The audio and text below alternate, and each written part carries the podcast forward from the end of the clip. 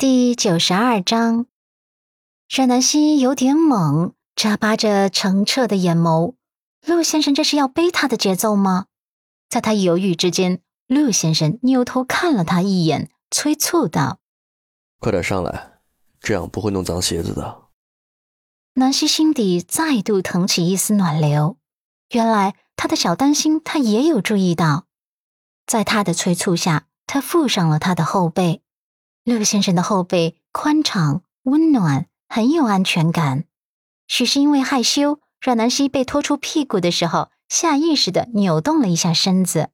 而陆先生在感觉到小女人的扭捏和羞涩后，眼眸中闪过一抹腹黑，故意用力拖紧她的臀部。感受到臀部的触感，让阮南希忍不住惊呼出声，手中的雨伞也撑歪了。搂紧我。小心摔倒。阮南希的一只手臂撑着雨伞，一只手支在他的肩头，却没有热忱的抱紧他。就在他犹豫的时候，男人的脚步在这时候猛然一滑，差点就摔倒，吓得南希赶紧搂紧他，乖巧的附在他背上，一动也不敢动。大雨中，陆漠北的五官更显立体深邃，薄凉的唇角微微的上扬。勾勒起一抹得逞的弧度，后背上柔软的小身体仿佛跟自己的肌肤融入在一起，周围雨点点点滴滴，可他却能清晰的感觉到小女人的心跳声。有那么一瞬间，她的心跳仿佛跟他的心跳重叠在一起了。倏儿，世界好像安静了，安静到他只听见铺洒在他脖颈间的那些。轻轻浅浅的呼吸声，他的呼吸声裹着他熟悉的气息，像是在平静的湖面上投下一颗小石子，荡起一圈圈的涟漪。这条路不算长，可他却恍惚的想要一直走下去。就这样，他背着他，他撑着伞，听着他的呼吸声，一直走。阮南希原本是有些扭捏的。可大概是因为男人的后背太有安全感，他那些小别扭和小羞涩很快就被冲淡了，取而代之是强烈的心安。他乖乖地搂着他的脖子，为他们两人撑着伞，呼吸着他身上淡淡的烟草味，心弦像是被一只大手轻轻地撩拨一般。路灯下的他们似乎有些浪漫，浪漫。这个词冒出来的时候，他自己也吃了一惊。他们这样算是浪漫吧？想到这里，他清秀灵动的小脸上再次浮现一抹盈然而满足的笑容，下巴轻轻的抵在男人的肩头，眉眼弯弯的，在他耳畔还巧笑嫣然的轻语了一句：“谢谢陆先生啦。”这轻轻柔柔的嗓音。让陆漠北心口堆积的冰块轰然倒塌，新房某一个角落瞬间塌陷了下去。他一贯俊冷的面容情不自禁的柔和了几分。他没说话，只是将背上的小女人拖得更紧了。二楼卧室方向，鹿晗站在落地窗前，脸色早已一片阴沉。他原本持着红酒杯的那只手，也因为嫉妒而微微的颤抖着，杯中暗红色的液体抖出了一圈波纹。他用力到指尖苍白而冰凉，眼眸中的嫉妒已经燃烧成了熊熊烈火。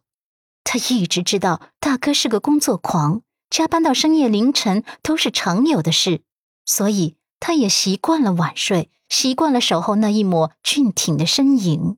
即使不能上前亲密的跟他拥抱，远远的看着他，看见他回来了，知道他跟自己待在一所房子里，也是一种满足。可是今天晚上，他却看见了如此刺眼的一幕：大哥居然弯腰背着阮南希这个贱人走这段路，他到底是受了什么蛊惑了？居然这么呵护这个贱人。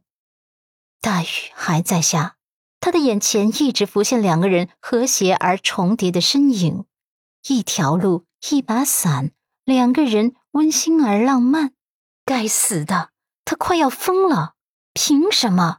阮南希那个贱人凭什么有这样的荣幸被大哥背着？仰头将杯中的液体一饮而尽，那滚烫的液体一路蜿蜒而下，灼得他的心口也隐隐的发痛发烫。他那双冷艳的眼眸中突而浮现一抹无奈和悲凉。人生啊，有时候真的充满了无奈。他鹿晗从一个孤儿变成陆家千金二小姐，是上天给的莫大恩赐。让他从此养尊处优，可是他享受着这份尊荣的同时，也得守着陆家的规矩。陆家这样的豪门，家规甚多，而且老太太又是个老古板，是绝对容忍不了他跟大哥之间发生点什么的。